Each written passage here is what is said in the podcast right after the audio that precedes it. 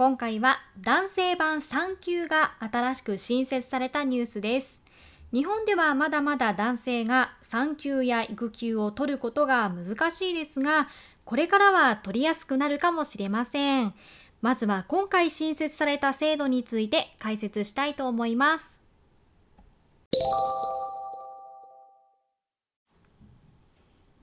今回新設された男性版の産休制度は子供が生まれてから8週間以内に父親が最大4週間の休みが取れるという制度です。また、育児休業を取る意思があるのか確認するように義務付けたり、2023年からは従業員が1000人を超える企業に対して育休取得率の公表を義務付けるということです。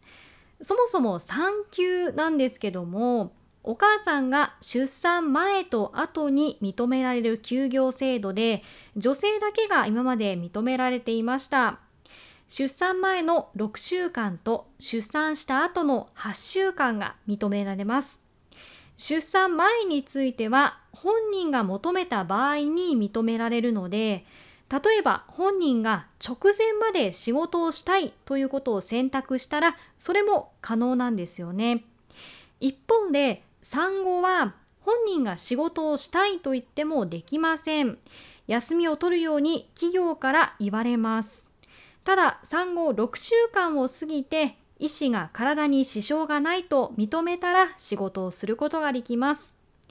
産休中の給料は健康保険などから3分の2支給されます。また産休中及び産休後30日間に従業員を解雇することは禁止されています。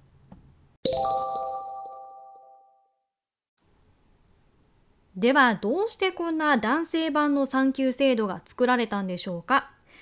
これまでは子供が生まれてから1歳になるまでに取得できる育児休暇はありました。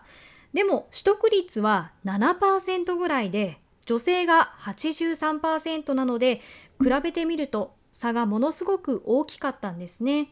そして日数も5日未満が4割、1ヶ月未満が8割ということでした。期間も非常に短かったんですね。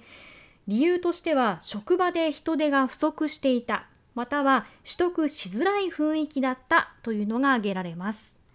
また上司や同僚から育休を理由に嫌がらせをされたというパタニティハラスメント、パタハラも26%ぐらい、4人に1人が受けているというデータがあります。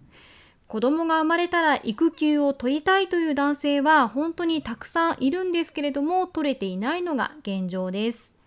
政府は2025年までに取得率を30%にまずは目指したいとしています。今回の男性版の産休制度は育児に費やせる時間をどんどん増やしていくための取り組みなんですね。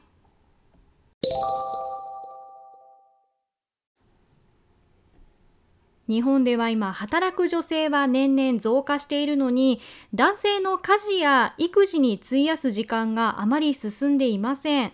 2016年のデータで6歳未満の子供を持っている共働きの夫婦の家事・育児に費やしている時間は妻が平均で4時間54分なのに対して夫が46分ということで差が大きな差があることが分かっています。